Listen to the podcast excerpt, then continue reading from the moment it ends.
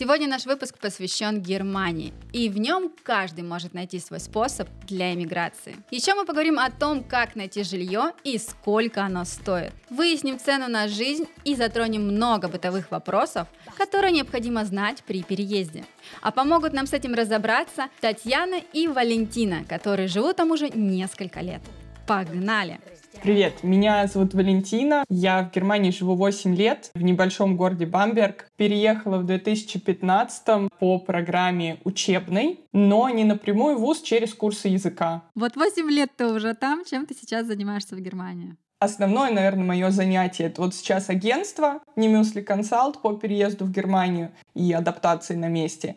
И я параллельно подрабатываю в IT-компании по образованию, чтобы у меня было в резюме, что я работала в IT и не просто закончила универ и пошла с дипломом там заниматься своим бизнесом. А есть какие-то возрастные ограничения по учебной визе? Как говорят немцы, яин. И да, и нет. И вообще практически по закону никаких ограничений нет. Например, у меня вот был кейс, самый такой, наверное, кардинальный в плане перемен. Женщина в 35 лет, успешный юрист в России, решила в 35 все бросить и поехать в Германию с уровнем языка А2 учиться на бакалавриате информатики. Вы же та самая. Я та самая, да, юристка, которая все бросила, 20 лет юридической практики и переехала в Германию, чтобы начать все с нуля. А почему стран вообще много, в Европе в том числе, почему вы выбрали именно Германию? Поездила по Европе, посмотрела, как живут люди, что это вообще такое, и была поражена Германией. У меня было представление такое, что немцы холодные, нордические, а оказалось, что они очень улыбчивые, открытые. Э, меня это очень привлекло. И в какой-то момент я отдыхала во Вьетнаме и познакомилась там с тремя немцами. Немцы были из Мюнхена, и когда я рассказала, где там я путешествовала, куда я собираюсь, они просто начали мне промоушен-компанию Германии, и такие, ты не была в лучшем городе на земле, это же Мюнхен, ты не можешь говорить, что есть что-то лучше, пока не побывала в Мюнхене. Я на тот момент была такая очень легкая на подъем, поэтому я сказала, ну, наспор приеду, короче. Приеду и покажу вам, что нет ничего лучше морюшка, пальмы и классной погоды. И через три месяца я приехала в Мюнхен, и я поняла, что произошел какой-то вот щелчок, я поняла, что это мое. Лично я, например, Германию даже не рассматриваю. Можешь меня убедить, почему нужно ее рассмотреть? Это как на интервью «продай ручку». Да-да, продай мне Германию. На самом деле в Германии очень много перспектив в плане экономики. Экономика сейчас нуждается в большом приливе рабочей силы, потому что сама пенсионная система очень устарела, и просто из-за стареющего населения она не вывозит полностью. Поэтому Германия очень сильно заинтересована в привлечении мигрантов, увеличить рождаемость, конечно, возможно, но не получится, чтобы сразу э, работоспособные дети появлялись. Поэтому нужно мигрантов привлекать. И поэтому для мигрантов очень лояльные, я считаю, здесь условия. Если переезжать семьей, то, э, например, супруг, супруга, которые не работают еще, они могут пойти на интеграционный курс немецкого, узнать там про культуру. Если доход у семьи не очень большой, то эти курсы вообще будут бесплатные. Также можно встать на биржу труда, они помогут с признанием образования, с переквалификацией. То есть вот это вот здесь достаточно лояльно. Плюс разные пособия, такие как детские деньги. Здесь детские деньги платят до совершеннолетия, а если ребенок в совершеннолетие пошел учиться, то, возможно, до 25 лет он будет получать детское пособие. Это 250 евро в месяц на одного ребенка. Плюс э, ну, вот вся организованность. И Образование в Германии на супер уровне. 7 или 8 университетов немецких входят в топ-100 мировых вообще в принципе. И образование доступное. Для иностранцев оно не стоит практически ничего. Это от 100 до 400 евро в семестр, то есть это меньше там 100 евро в месяц. Для иностранцев в том числе. Есть программы на английском, есть программы с обменом, можно съездить там в другую европейскую страну еще поучиться э, в рамках этой программы, ничего при этом не доплачивая. Это вообще сейчас возможно? Это возможно, да. Это, ну, это всегда было возможно, но для меня это тоже было открытие, когда я начала смотреть, куда мне переезжать, я узнала, вау, оказывается, в Германии есть бесплатная учеба, и причем даже можно и на английском учиться, не только на немецком, но и на английском можно учиться тоже бесплатно. Так вот она где, плюшка-то зарыта, так, да? подождите, подробнее. Теперь все сначала. Сначала, хорошо. А, в Германии бесплатно, в государственных университетах, э, в университетах, которых где-то четыре сотни, наверное, ну, то есть выбор огромный. Образование бесплатно для всех, не только для немцев, не только для граждан ЕС, а для всего мира, не зависит от национальности, от твоего гражданства. Для всех образование бесплатное. Поступление никаких экзаменов сдавать не надо. Ты просто написал, подал документы, это заявление, я хочу учиться, приложил, что у меня есть законченное 12-летнее обучение. Ну, вот у меня было 10 лет школы, а, и плюс университет у меня был, то есть университет зачелся до недостающих годов. А, написала резюме. И все? Класс. И все. Все. И тебе прислали приглашение. Но, но есть, э, есть некоторые но, то есть есть специальности, которые требуются либо практика, а, например, там, ну, насколько я знаю, на, на врача идешь учиться, на медицинские какие-то специальности, там обязательно несколько месяцев нужно пройти практику. Ну, я так понимаю, это делается для того, чтобы ты вообще хотя бы поприсутствовал в больнице в качестве, там, посмотрел, что это и как там делается, и либо понял, да, это мое, я хочу тут рабо- раб- учиться и потом работать, или понял, что это не мое, и лучше вообще не тратить время всех и вся, и не подавать документы в университет. То есть такого вида практика. И некоторые там какие-то творческие специальности, архит- архитектура или еще какие-то там э, какие-то работы, эскизы и так далее, ну, что ты умеешь рисовать. Насколько долго это оформление вообще, ну, процесс занимает? Поступление в университет, то есть э, направление документов, получение ответа — это одно. И получение визы это было совершенно другое. С поступлением мне как раз помогала Валентина, потому что я дотянула до последнего. И в мае меня вдруг клюнул жареный петух. Там очередные какие-то у нас были репрессии в Екатеринбурге, и мне вот решила, что все, откладывать на следующий год поступление нельзя, вот мне надо сейчас. Ну, то есть оставалось где-то полтора месяца, когда можно подавать документы на поступление. И я понимаю, что я сама уже не успею. Вот я обратилась к Валентине, она мне тогда очень сильно помогла. То есть это получается с мая начала уже собирать документы. Ну, что-то у меня уже было, что-то было переведено, был сдан экзамен по языку. Э, на сборы, на подготовку. Вот это ушло примерно полтора месяца. Потом мы ждали ответ, э, потому что есть тоже разные вузы, которые принимают напрямую документы. Я подавала в три вуза, в три университета. Те, которые принимали напрямую, они ну вот буквально, не знаю, в течение там нескольких недель дали ответ, что да, да, пожалуйста, мы вас берем. Два вуза принимали через, есть такая организация Униассист, то есть они где-то 50% вузов через нее принимают документы они э, иностран, иностранные документы как раз проверяют, что они вообще соответствуют ну, кто знает, немцы откуда знают, вот я прислала им свой там, российский аттестат и диплом, вообще что-то такое вообще законное или нет. То есть некоторые вузы при, проверяют это через специальную организацию. И мы вот из-за них, потому что был, видимо, какой-то наплыв, два месяца из-за них это все затянулось. То есть отправили документы и два месяца только ждали ответа. Я была прям вся, конечно, на иголках, потому что, думаю, мне один вуз ответил, что да, мы вас ждем, но я хочу, вот хотела именно в Регенсбург, в Баварию. Два месяца ждали ответа, и вот пришел уже ответ, что да, да, мы вас берем, и тогда уже я подавала на визу. Я сама отучилась, и бакалавриат, и магистратура, и до этого училась в России, и могу точно сказать, что здесь более направлено на реалии практики, скажем так, образования. Но вот сейчас в наших реалиях для граждан Российской Федерации это очень волнительный вопрос. А вообще реально ли переехать э, в Германию сейчас туда? Дают ли визы? Да, шенгенские визы стало сложнее получить. Там комплект документов стал гораздо шире. Нужно прямо железобетонно доказать, что вы точно вернетесь, абсолютно не планируете там задержаться нигде в европейских странах. И поэтому, если у посольства есть хоть какие-то подозрения, что может быть мало причин для возврата, им проще отказать. С национальными визами ничего толком не менялось. Единственное, что действительно сейчас почти нереально, это людям, которые работали на государственных компаниях или в санкционных компаниях. Вот им отказывают, хотя у меня недавно была парочка, которые после апелляции с адвокатом, э, с нашим мотивационным письмом, мы им помогали составить апелляционное письмо, а им дали в итоге визу после отказа, потому что девочка работала в метро Москвы, ей сказали, это государственная компания, сори, поэтому и вам, и вашему мужу мы отказываем. Но в итоге они получили визу после апелляции. Поэтому даже в таких случаях возможно, но это, наверное, единственное исключение из правил, вот эти санкционные штуки.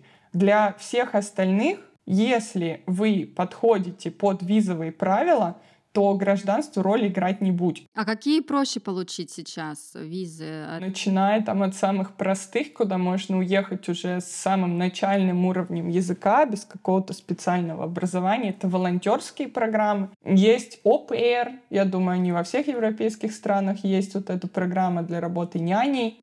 Есть, естественно, трудовая виза, голубая карта, виза для айтишников. Это если в IT у кого-то нет образования, то даже без образования с опытом работы берут просто. Учебная виза, виза на курсы языка. Естественно, брак, немецкие корни, еврейские корни, но по еврейской программе сейчас довольно-таки сложно. Там много требований, но тем не менее она еще работает.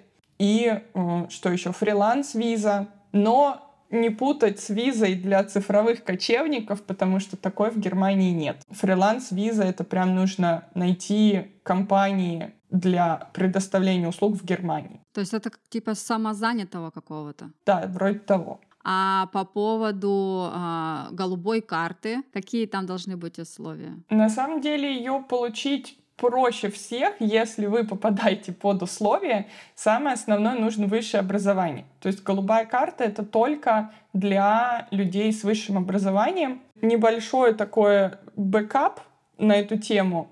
Самое важное, что надо знать, в Германии не существует неквалифицированной трудовой миграции, потому что очень часто люди думают, зачем мне ехать на учебу, я останусь в Германии работать, не знаю, курьером. В чем проблема? Такого не существует. То есть нельзя поехать в Германию работать курьером, официантом, уборщиком, не знаю. В общем, куда квалификация не нужна, переехать нельзя по рабочей визе, ее просто не дадут. И второе, что важно знать, нужно иметь квалификацию, либо среднее специальное, либо высшее образование, и переезжать на работу соответствующему этому образованию если у меня диплом историка, и я там 10 лет работала бухгалтером, я не смогу приехать в Германию работать бухгалтером. У меня диплом историка. То есть мы привязаны, вот люди привязаны к диплому. И поэтому очень многие для себя понимают, что по их диплому они поехать просто не смогут. Либо они никогда по нему не работали, либо это их не интересует, либо мало ли еще что. И поэтому люди едут очень часто учиться в Германии. Вот из-за этого учеба такая популярная. И для голубой карты среднее специальное образование не пойдет, нужно именно высшее. Там еще есть границы по зарплате. И можно получить вообще по любому высшему образованию голубую карту. А для айтишников, врачей, научных работников, математиков, инженеров для них есть скидка по этому порогу зарплаты. У них где-то 3, 3 700, 3 600, если не ошибаюсь, что очень реально. Ну, то есть достаточно показать диплом, что он котируется, и показать договор с вот этой минимальной зарплатой, и, собственно, вот она голубая карта. Договор или это должно быть именно 2 НДФЛ, что это оплачивалось официально? Некоторые так, кстати, думают, что им нужно показать, что они где-то там в России получали такую ЗП или там в своей стране.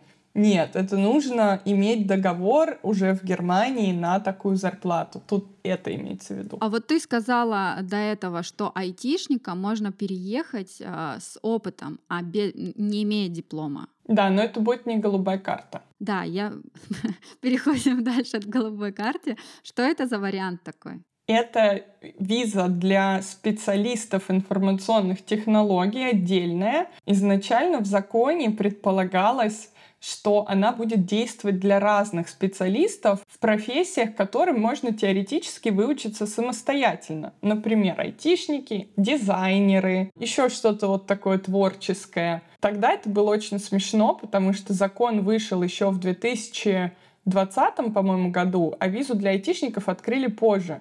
И вот почему ее не было? Потому что вышел закон, и там вот прям так было прописано. Для следующих специальностей действует послабление э, и снимается необходимость предоставления высшего образования двоеточие и пусто. Закон был, но ни одна специальность туда не была внесена, то есть он абсолютно не работал. И только через год они туда внесли специалистов информационных технологий. Каждый может трактовать это как хочет. Что есть специалист информационных технологий? Ну, понятно, там кодеры, разработчики, а если захотеть, можно туда притянуть графического дизайнера. Он тоже дизайнит с помощью компьютера. То есть э, project менеджеры IT тоже можно. То есть есть разные кейсы, и очень сильно зависит от сотрудника, который будет принимать решение. И там прям нужно знать, что прописать, во-первых, в договоре. Тоже нужно также найти работу в Германии в сфере информационных технологий, и в договоре должны прописать обязанности. И вот они смотрят на эти обязанности, и нужно смотреть, чтобы там максимально все было связано с IT, с компьютером, с информационными технологиями, и тогда можно проехаться вот на этой визе хорошо.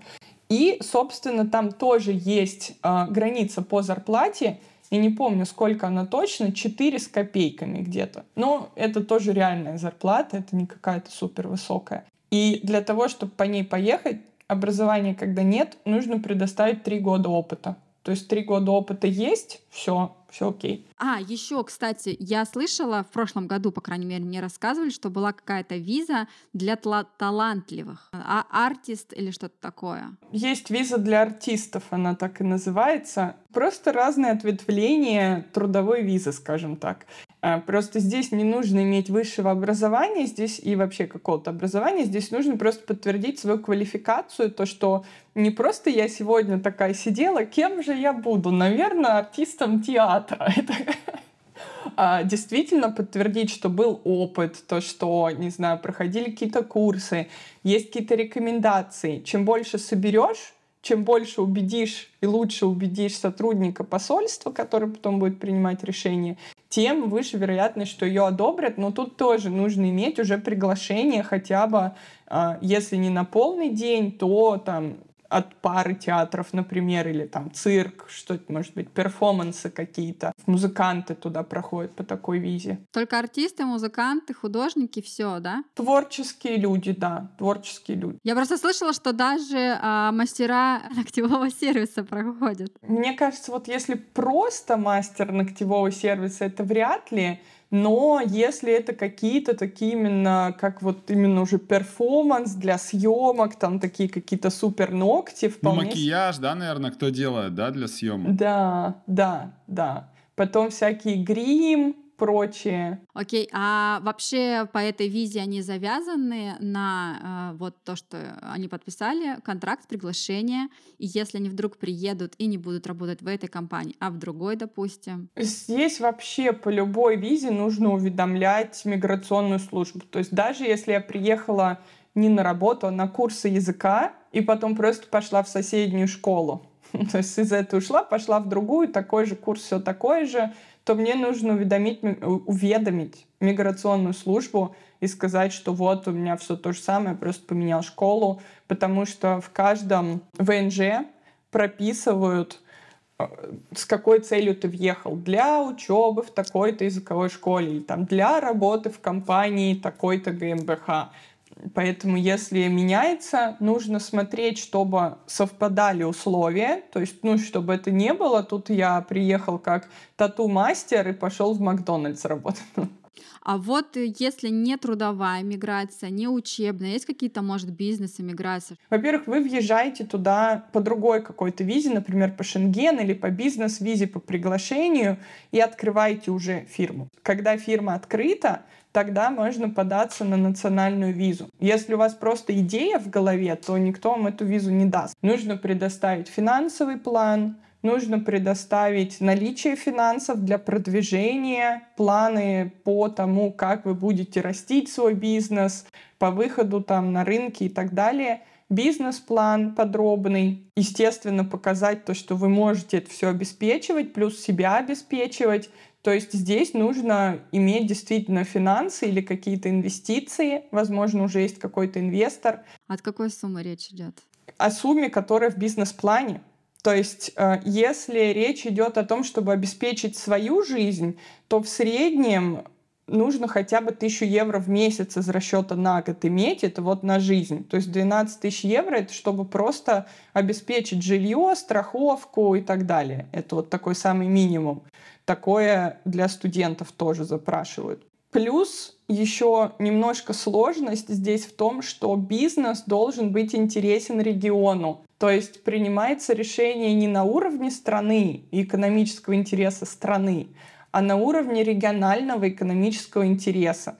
То есть, если я, не знаю, захочу открыть какой-нибудь хипстер-клуб, то вряд ли я вот пойду в Бамберге его открывать, потому что здесь это региону совсем не интересно, надо ехать в Берлин с этим. Ну, в общем, нужно смотреть, где что. Или там винодельня какая-нибудь, это больше для там южной земли или для земли Хессен. В Берлине это будет неинтересно. Ну, ну и плюс еще бизнес-виза. Э, Ее дают первое время там на год, максимум на три года. А после нужно показать, что бизнес работает. Если бизнес убыточный, то вам никто ее не продлит, и через три года как бы все. Вот мечтает кто-то переехать в Германию. Допустим, я мечтаю переехать в Германию. Вот всеми правдами и неправдами. Какой мне бом, вот вообще бомж-пакет, на что я могу рассчитывать, сколько мне нужно собрать? Самый бомж-пакет можно уже и за 3000 евро переехать. Ну, например, есть вот эта вот волонтерская программа, там не надо показывать вообще никаких денег, то есть посольство ничего не спрашивает в плане доходов, никаких блокированных счетов, ничего. Просто можно подписать контракт и поехать. По возрасту есть ограничения? Нет, есть разные программы, есть для молодежи, есть для неограниченно, вот, для любого человека. Э, можно поехать с начальным немецким, совсем с нулевым вряд ли получится что-то найти, но может быть на английском, но хотя бы какой-нибудь А1, чтобы хоть как-то коммуницировать с людьми. Ну и с собой там на билеты сейчас там за 500 евро можно в одну сторону, даже за 350, вот я летала, ну смотря откуда, там за 500 евро полететь, ну и потом на первое время там заплатить. Страховку оплачивается тоже э, через волонтерскую организацию. И плюс 450 евро на карман каждый месяц. На это можно кушать. Если еще найти программу с жильем, то вообще нормально, можно еще куда-нибудь поездить на эти деньги. Ну и плюс там 2000 в кармане останется чисто на черный день, поэтому вот уже за 3000 евро можно переехать. Если не хочется волонтерскую программу, потому что, ну, по идее, она сама не дает никаких перспектив, кроме большого жирного плюса в резюме, добрых дел и плюсов в карму, и, естественно, что можно поднатаскать немецкий. Хотя для многих это уже большой плюс. Но если есть у человека уже немецкий, хотя бы там на уровне B1, то можно поехать через программы обучения среднего специального образования, например, пойти выучиться на медработника или пойти выучиться на автомеханика.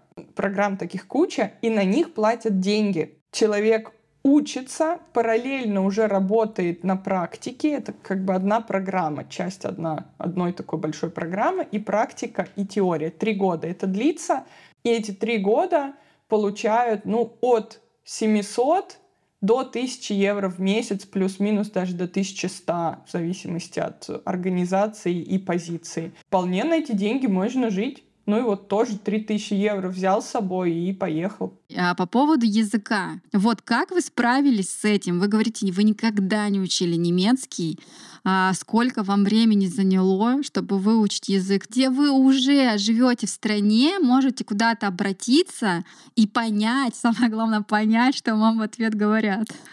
Да, проблема не только сформулировать вопрос, но и понять, да, что ответили. Потому что, когда я учила в школе язык, Ну, английский это тогда был. У меня тогда не было мотивации. Я вообще начинала учить язык, это был Советский Союз. Э, какая там мотивация была? Я жила в Сибири, где-то там в глубине, когда я куда-то уеду за границу. А здесь была мотивация, поэтому было легче. И когда ты приходишь уже взрослый, ты знаешь, для чего это тебе нужно, ты за это платишь все-таки. Никто тебе не заставляет, никто не ставит оценки. Это совершенно другой уровень обучения. Я бы сказала, даже это было намного проще, чем в школе учить. То есть, ну, мне тогда еще не было 40, но почти 40 было. Потому что главная мотивация. Для чего это нужно? Мотивация и когда, и когда платишь. Не, ну сейчас я продолжаю учить немецкий бесплатно.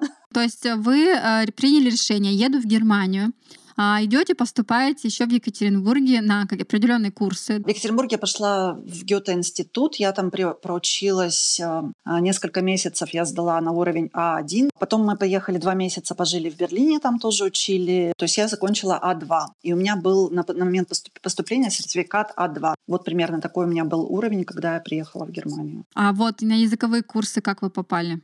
Бесплатные? Э, сейчас бесплатно я учусь, потому что я уже знаю, где найти все эти возможности. А тогда это были тоже платные курсы при университете. Обучение в университете бесплатное, в государственных их очень много вузов.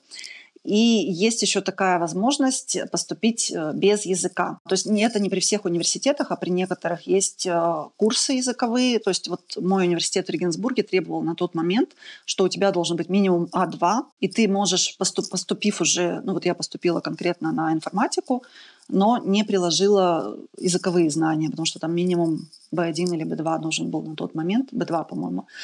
А, то есть я приложила свой сертификат А2, поступила уже как студентка и учила в университете именно язык. Полтора года я учила немецкий, то есть это тоже платные курсы, но они обошлись мне даже дешевле, чем вот в Екатеринбурге Гёте-институт. Ну и уже это ввели носители, уже конкретно тут программа была направлена для обучения в университете, чтобы можно было и учиться, и там какие-то научные работы писать и изучать. Как вы сейчас оцениваете свой уровень языка? Ну, у меня есть сертификат на C1, но реально, да, то есть это нужно было минимум на, B, на B2 сдать, чтобы начать обучение в университете, но вот я смогла сдать на C1.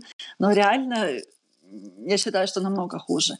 То есть я понимаю все, а с говорением у меня, конечно, проблемы. И мне кажется, после того, как я перестала вот именно целенаправленно целый день, ну, не на целый день, то есть полдня на курсах учишь язык, сдала экзамен, и мне такое ощущение, что он откатился наоборот назад. Ну, может быть, это просто мое личное ощущение. И опять же, у меня сейчас нет страха говорить. Получается, два с половиной года, да, у вас ушло где-то? Два, наверное, года, да. То есть в целом полго- полгода до А1, А2. Чтобы хотя бы уже понимать местное население. Это, кстати, очень-очень важно. еще понимать, потому что сказать еще скажешь, а вот понять. А как они вообще реагируют, ну, на людей, которые плохо говорят? Да, или с ошибками. Никак.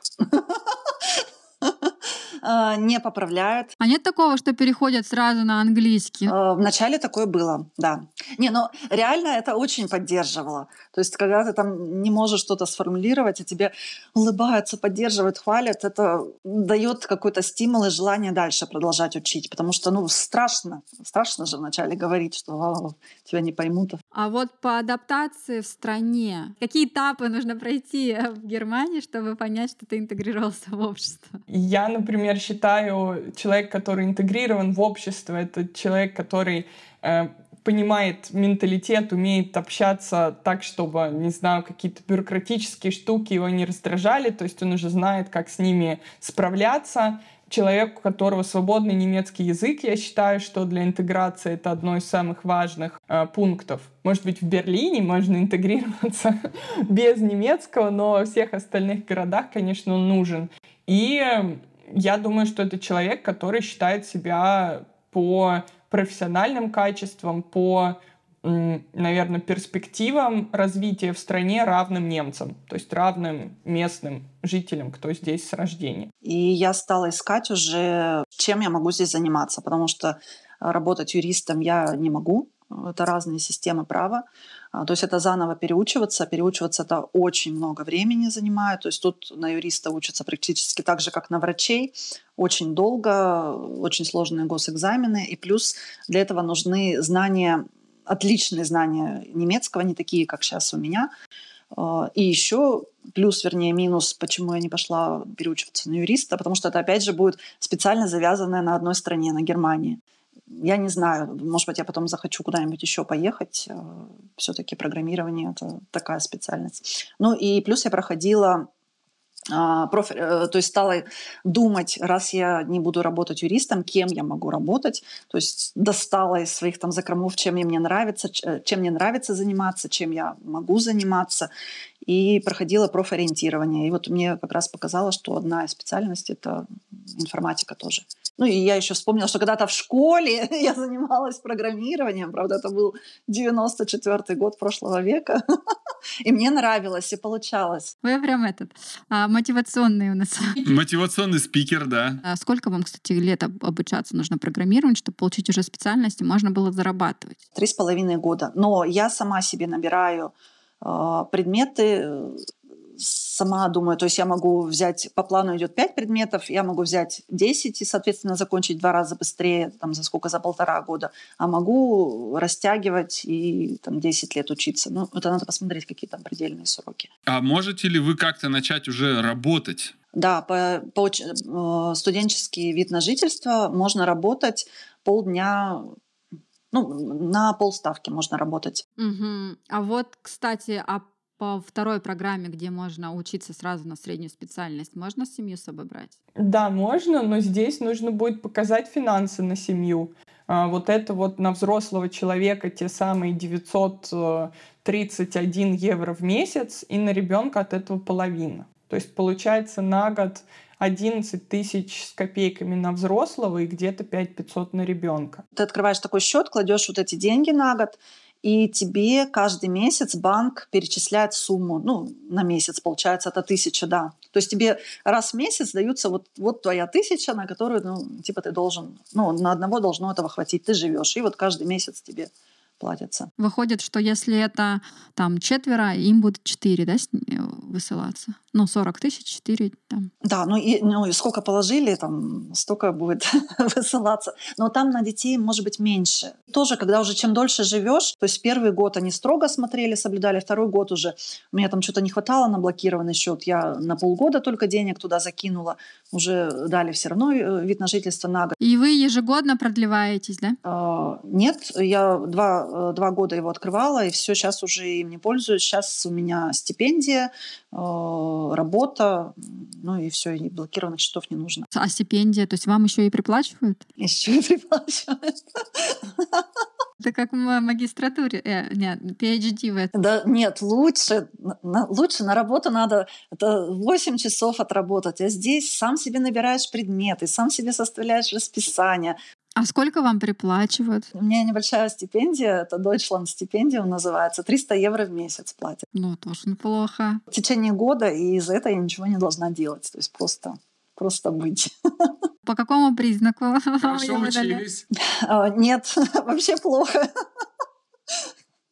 Ну, я честно учусь очень плохо, потому что я в первый, первый семестр впала в депрессию, вообще не сдавала экзамен. А, во второй семестр сдала всего один экзамен, в третий один. А, по идее, я могла бы это за один семестр сдать. А как вы смогли стипендию-то получить? А, там в стипендии есть требования, кому она выдается. Стипендии бывают разные. Вот конкретно это, это поддержка студентов, и там несколько критериев было. Поддержка, тот, кто хорошо, имеет какие-то достижения. Это достижения, может быть, учебные, может быть, там прошлые. То есть я туда тоже записала, потому что учебных нынешних у меня пока нет, но у меня есть прошлое, там, например, диплом юриста российского, там красный, то есть я его тоже туда вписала. Потом еще один критерий — это какая-то, ну вот именно конкретно под эту стипендию была сложная жизненная ситуация и волонтерство. Любят очень э, волонтерство. Германия вообще прям очень любит. Когда еще здесь я не занималась волонтерством, я писала э, российское, что я там в школе приемных родителей э, несколько лет волонтером была. А, а здесь уже сейчас в нынешнюю стипендию, вот, которую я получала, писала, то есть я волонтерством занималась именно с беженцами. И это всячески поддерживает. Ну, и я туда тоже писала, что вот я тут одна, иностранка, приехала, никого у меня нет, денег нет,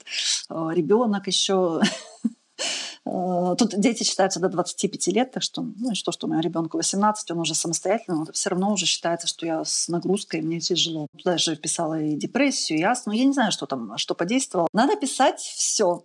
Расскажите немножко, я думаю, за три с половиной года вы уже точно обращались э, к врачам. Насколько это дорого? Дорого, долго, сложно. Во-первых, тут как медицина устроена. То есть всех обязательно медицинская страховка должна быть. А, без нее мне даже бы не дали э, вид на жительство медицинская страховка стоит, ну вот сейчас я плачу, то есть они, конечно, разные. Вначале я там платила, по-моему, 30 евро первый год в месяц, потом 100 евро, и сейчас у меня другая страховка, тоже где-то 100 евро я плачу. А ребенку платили где-то по 30 евро а, примерно. Это обязательно ты платишь. Ну, страховка. Также мы в России э, платили, только там с налогов снималось. А врача выбираешь, тут нет поликлиник, как таковых. А, то есть семейный врач – это типа терапевта, ты выбираешь сам, любого. То есть я, когда переехала, уровень немецкого у меня был практически нулевой, то есть нашла, поспрашивала, где тут поближе, а, поближе к нам русскоязычный врач. То есть с русскоязычными терапевтами здесь проблем нет. То есть я вот нашла, пошла к ней и до сих пор хожу. Но опять же, у меня есть страховка разная. Есть государственная страховка, есть частная. Так как я уже такой престарелый, так сказать, студент, то да, престарелый студент, мне не положена государственная страховка, к сожалению, поэтому у меня частная. Чем отличается частная? То, что я, когда прихожу к врачу, я должна счета врача оплатить сама. И потом, а, потом уже счет и подтверждение, что я оплатила, я отправляю в страховую. И страховая уже деньги мне возвращает. Если бы была государственная, то я бы просто сразу же счет от врача отправляла бы в страховую. Ну, там даже, по-моему, врач это сам делает, и страховая напрямую платит. Просто по ощущениям, что Германия это пипец как дорого. Да. По ценам, э, цены везде по всей Германии одинаковые на продукты, на одежду и так далее. То есть независимо от того, в Берлине, в Мюнхене. То есть цены везде одинаковые на все, за исключением жилья. Например, вот у меня здесь в Бамберге, я в Баварии. Бавария самая дорогая земля. Я бы сказала, будут такие же цены, как в Дрездене. Хотя Дрезден — город гораздо больше. Но Дрезден находится в земле Саксония, которая дешевле Баварии. Соответственно, здесь лучше города сравнивать. Самые дорогие города — это в любом случае такое трио Мюнхен, Гамбург, Франкфурт. Мюнхен самый дорогой, ну и Гамбург и Франкфурт недалеко от него ушли. И в Берлине сейчас тоже из-за большого наплыва новых мигрантов тоже цены очень сильно взлетели на недвижимость, особенно на аренду и так далее. Поэтому Берлин тоже не дешевый сейчас получается. Чем более востребованный город, то есть, по-моему, самое дорогое жилье как раз в Мюнхене, там во-первых, это очень дорого, во-вторых, практически невозможно снять. Почему вот мы не поехали, сразу же рассматривали маленький городок. Но и вот даже Регенсбург, где я учусь, где у меня университет, там 170 тысяч жителей, то есть по сравнению ну, с тем же Екатеринбургом, в котором я жила, это тоже практически деревня. То есть я воспринимала этот город вначале как деревня, сейчас уже нет, переехав вообще в микрогородок.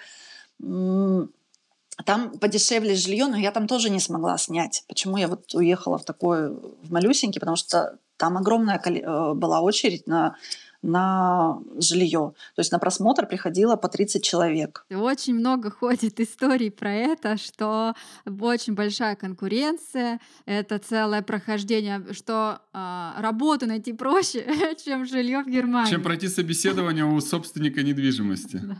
Есть такое. Я хочу сказать, что это все потому, что все хотят лучший вариант за лучшую цену в лучшем районе с лучшими условиями. Есть куча квартир, которые похожи на дыру и которые никто не хочет. Ну вот, если вам реально надо что угодно, вы можете найти хоть послезавтра, если у вас, ну, хоть какой-то доход или там деньги на счете есть, и вы можете показать, что вы себе можете позволить эту квартиру. Также легко найти квартиру, которая дороже рынка.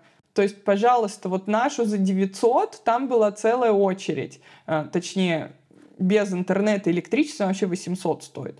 Вот. Нашу за 800 супер очередь на нее. Мы при этом смотрели двушки в новых домах э, в каком-то там супер-пупер модерн районе За 1200 можно было двушку снять. Пожалуйста, никто вообще ее не хочет. Она там стоит себе, ждет кого-то. Если у вас есть возможность снимать жилье дороже, пожалуйста, у вас не будет проблем. Если у вас есть возможность или если вы хотите найти хоть что-то, то смотрите. Смотрите дыру. Если, если вы хотите в дыру, проблем нет. Да, лайфхак. Как ко всему, к поиску жилья в Германии тоже нужно подходить с толком, расстановкой и планированием. А, есть масса лайфхаков, как увеличить шансы получить квартиру. Нужно, во-первых, серьезно подойти к самому поиску, поставить уведомления на новые объекты, откликаться, как только объект будет выложен.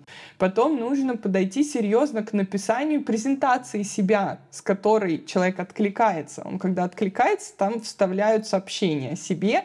Нужно серьезно к этому подойти. Нужно ее не копипастить, а адаптировать под каждый объект, потому что там под каждым какое-то другое описание может быть. Соответственно, чтобы человек знал, что вы не просто шлете это всем, а вы вот прочитали его объект, вам понравилось именно вот это вот, и вы вот так описываете. Потом важно, естественно, искать не только на каком-то одном сайте, рассматривать другие варианты, какие-нибудь группы в Фейсбуке. Много сразу охватывать вариантов поиска, даже газеты, в которых до сих пор есть объявления. А на что вообще обращают внимание? Чем можно подкупить немца, обаять? чтобы он обратил на тебя внимание? Есть разница, э, я скажу, если человек снимает квартиру или если человек снимает комнату в, как это сказать по-русски, нет такого слова, типа shared flat. То есть делят квартиру несколько человек. Здесь это называется проще, называется VG. Если ты ищешь VG, то здесь будет так, что в 90% случаев тебя отбирает не хозяин, а изначально э, ты проходишь типа кастинг с теми, кто там уже живет. То есть они показывают тебе квартиру, и они, соответственно, отбирают кого-то, кто подходит по менталитету, чувству юмора, по образу жизни. То есть они будут спрашивать, а чем ты там занимаешься, чем ты увлекаешься, что делаешь в свободное время. И каждая вот эта ВГ ищет кого-то, кто им подходит. То есть это кто-то веселый, кто там любит вечеринки, или это кто-то спокойный, кто не будет там приводить друзей, включать ночью музыку, или это кто-то там, не знаю, такой интересный, особенный, творческий. То есть всегда у этих веге есть описание, и нужно читать. И они часто пишут, что они там ищут. Соответственно, можно ну, просто под это описание как-то постараться немножко подстроиться получше, побольше расспрашивать про это.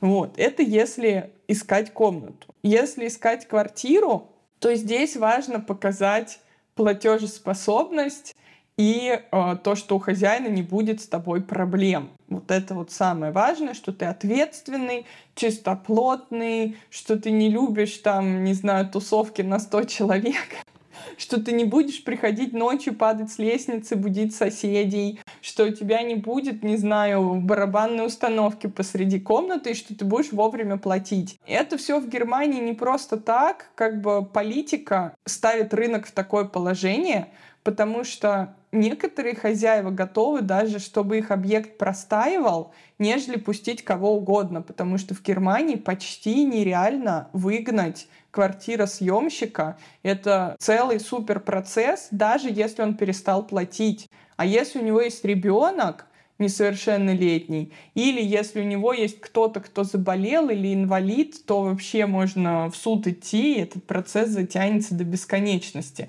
Поэтому людям, у которых есть квартира, с которой, ну, маржа и так не такая прям супер большая, скажем так, это не коммерческая недвижимость, где гораздо выше заработок идет, им очень важно найти кого-то, кто, в ком они могут быть уверены. Кто не станет говорить, а я не съеду, до свидули, я не буду платить. Соответственно, здесь важно показать, что есть работа, есть доход, есть, не знаю, средства на счете, что ты спокойный и не будет никаких проблем. Вот. В основном это происходит через какие-то даже невербальные штуки или поведение, ты приходишь вовремя, ты там спросил, нужно ли снять ботинки, ты там расспрашиваешь, скажите, а там соседи, они не шумные случайно.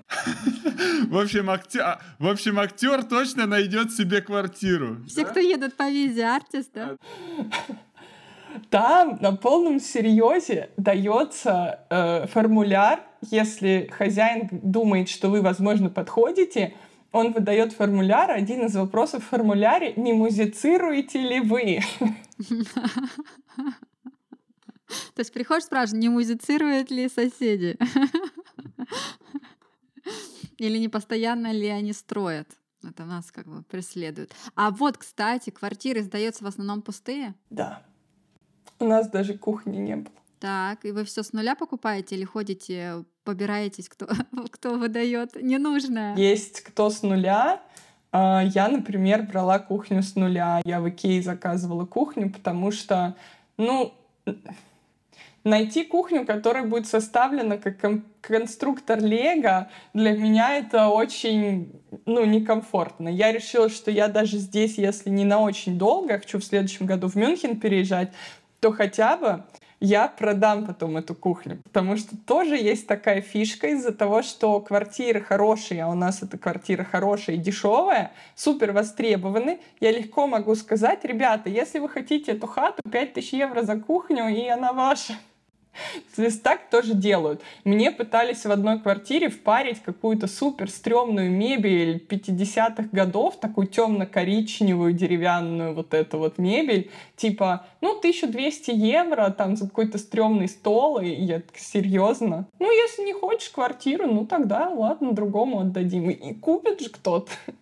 А, то есть это не то, что можешь купить, если не купишь, мы вывезем эту мебель, а ты, то есть как бы все включено. Либо ты берешь, либо ты не берешь. А купит кто-то другой, типа. Надо ли оплачивать а, депозит за полгода, год вперед? Ты вот когда снимала, сколько ты платежей внесла? Никто и не возьмет за полгода, год вперед. Здесь есть депозит. Аренда оплачивается автоматическим списанием или переводом со счета каждый месяц никто у вас не возьмет, ну, кроме, может, русских, я не знаю, никто не возьмет аренду за несколько месяцев. При этом есть депозит, он не считается в аренду, он лежит на стороне, и по выезду, если все окей, вам его в полной мере возвращают. И вот такой депозит по закону может быть от двух до трех арендных плат максимум. Класс. А вот э, если ты выезжаешь, вот ты выезжаешь в пустую квартиру, ты там полочки повесил, так далее, дырок напилил. Ты потом, когда съезжаешь, должен это все, все дырочки устранить? Да, да, сто процентов, ну, как минимум замазать. И когда я заезжала, то предыдущий жилец сказал, окей, э, я там оставляю вот это, это и это, там холодильник, туда-сюда, а ты тогда покрасишь. Я такая, ну, нормас. Нормально, можно и не красить, да? А по поводу побираться мебелью, э, тут есть супер популярный портал eBay Kleinanzeigen. У меня, например, из него диван. Я за 300 евро забрала диван, который новый, такой больше тысячи стоит. Э, они даже прикладывали чек, он буквально ему там год, они просто решили поменять, перестановку сделать. И супер дешево можно взять мебель. И даже очень многие отдают бесплатно, только вывезите. Остается найти кого-то, кто поможет вывести, и все. А выставляют вещи на улице, там, например, каждое воскресенье? Вообще выставляют вещи независимо от э, дня недели, но вот чтобы прям мебель выставляли, если выставляют, она какая-то уже стрёмная совсем. Но э, у меня тоже есть знакомые, которые такие, о, я гулял, полку нашел, типа, с полкой домой. У нас выпуски про Канаду девушка показывала, она очень классную лампу о себе нашла так. А чем можно заменить шуфа? Шуфа — это выписка по кредитной истории, ее, собственно, нельзя заменить ничем, но пока вы не въехали в Германию и пока вы не открыли счет в банке или же не получили регистрацию по адресу, а для того, чтобы получить регистрацию по адресу, нужно показать шуф. Заметили? Пока этого нет, шуфу получить не получится. Хотя бы банковский счет нужен. А чтобы открыть банковский счет, нужна регистрация по адресу.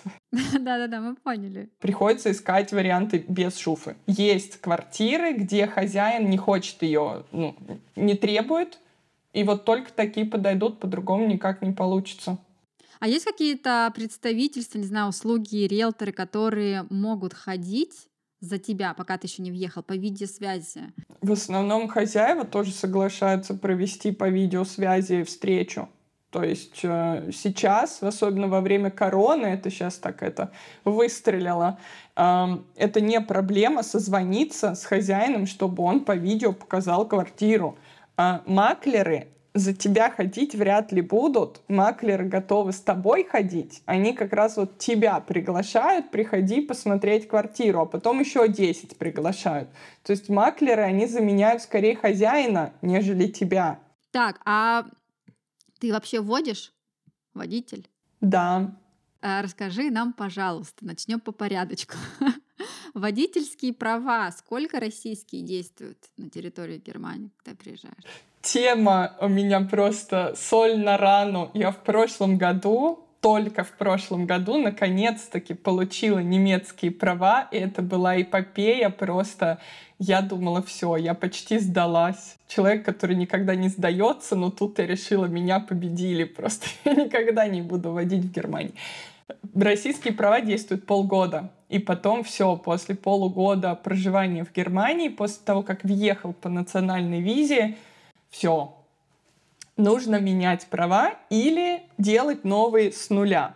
Так, ну вот ты уже превьюшку сказала, расскажи, что, что это за ад, что там ждет. Ну, пока я была студентом, я думала себе, ну нафига права, у нас реально маленький город, я жила всегда в центре практически, сейчас у меня 10 минут пешком до центра, я даже на велосипеде уже обленилась ездить, а машина мне вообще зачем? Но в прошлом году я поняла, что окей, сейчас я уже работаю, свой бизнес, часто нужно куда-то съездить, неудобно на поезде добираться. В общем, наверное, нужна машина. К тому же, если в Германии зарегистрировать компанию, взять машину в лизинг, ее прекрасно можно списывать с налогов. решила я, в общем, менять права. Во-первых, у меня все это заняло с октября по август, по-моему, или с, с октября по лето, короче. В общем, там 9 месяцев. Родила. Родила права, да. Прикол был в том, что сначала нужно собрать все бумажки, нужно свои российские права это не во всех городах запрашивают, но в нашем запросили, перевести, несмотря на то, что там подписано латинскими буквами, их все равно нужно перевести на немецкий, потому что подписано латинскими буквами, но на французском. Серьезно, это же те же буквы. В общем, перевела я свои права. Потом нужно было все документы там заполнить формуляр, ВНЖ, паспорт, все это зафигачить и принести в Министерство, в общем, дорожного движения. В общем, я принесла это все. Они мне говорят, окей, теперь нужно записаться в автошколу. Говорит, а твои российские права мы уже забираем. Я говорю, в смысле? Но мне еще учиться, сдавать, там все дела. А, не знаю, мы вот забираем. И я потом в Россию ездила как раз в процессе, и мне пришлось восстанавливать права по утере, потому что у меня те забрали. Так. Есть страны, с которыми есть специальное соглашение. Например, Македония. Они приходят, сдают свои права, получают немецкие. Все, заплатил там 50 евро и до свидания, катайся. А, есть также страны Европы, например, Бельгия, где русским не надо обменивать, вот, вот так вот пересдавать ничего. Соответственно, была бы я в Бельгии, я могла бы принести, обменять свои права и точно так же прикатиться в Германию. Но это вообще маразм крепчал, и, соответственно, в Германии все должно быть по правилам, и по правилам нужно сдать теорию и практику. Единственное, что э, облегчается, на теорию не нужно ходить. Если сдавать с нуля, на теорию нужно еще ходить. Там 14 часов теории, собственно, вот тут экономишь денежку. Я готовилась к теории сама. Я купила специальное приложение у автошколы за 80 евро, по-моему. Но у меня не было выбора. Автошкола сказала, что это обязательно, если я хочу к ним попасть. В общем, я купила это приложение, тренировалась на нем и сдала теорию с первого раза. Вот, все нормально начала уже кататься, пока готовилась, потому что так как я не с нуля, я переоформляю, мне можно сразу кататься. Если с нуля, можно кататься только после теории. Я сразу пошла на автомат, э, потому что мне слишком заморочено с механикой, и я всегда всю жизнь езжу уже на автомате, и я поэтому решила, что на нем я и буду сдавать, иначе мне понадобится еще больше часов, а один час в итоге мне выходил в 65 евро, в конце концов уже. Но самое дорогое было вообще не это, самое дорогое был экзамен. Это 270 евро, одна попытка. Плюс, если ты ее провалил, инструктор обязан дать тебе еще как минимум один урок. И обычно он давал не 60, а 90 минут, поэтому у меня одна попытка экзамена стоила мне 300 там 50 евро. Все вместе я сдавала три раза, я с третьего раза только сдала этот дебильный экзамен. 1900 а, евро где-то вышло только на поменять. А если бы я с нуля учила, наверное, тысяча три. Ну, получается, лайфхак, нужно сначала ехать, получать ВНЖ Бельгии, менять права, потом поменять в Германии. Да, конечно, можно. Здесь нет проблем с транспортом, с транспортом. То есть здесь дети любят э, ездить в школы в соседние города, потому что они выбирают, ну вот, вот понравилась та школа или это, и без проблем ездят, потому что транспорт отличнейший.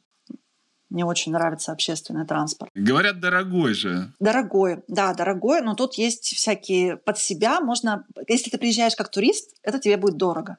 Но если ты живешь можешь найти такие проездные, такие возможности, что это тебе будет очень дешево. Ну, автобус, автобусы, Мерседесы, э, электрички, ну, это шикарные электрички, которые с мягкими сиденьями, со столиками, с туалетами. Очень чистые, свободные. Тут нет давки. Ну и ходят, да, по расписанию, все ходят по расписанию. Опять же, многие, кто уже давно живет в Германии, любят ругать, что вот этот немецкий транспорт опаздывает и отменяет. На целых 30 секунд опоздал, да?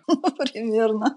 Да, прикольно. Так, значит, транспорт у нас. А вот э, вы говорите, можно под себя подстроить. Вы куда-то ездите на транспорте часто? Я езжу практически каждый день, потому что я живу в одном городе, а учусь в другом. Так, вот сколько у вас выходит? Для студентов э, выдается проездной.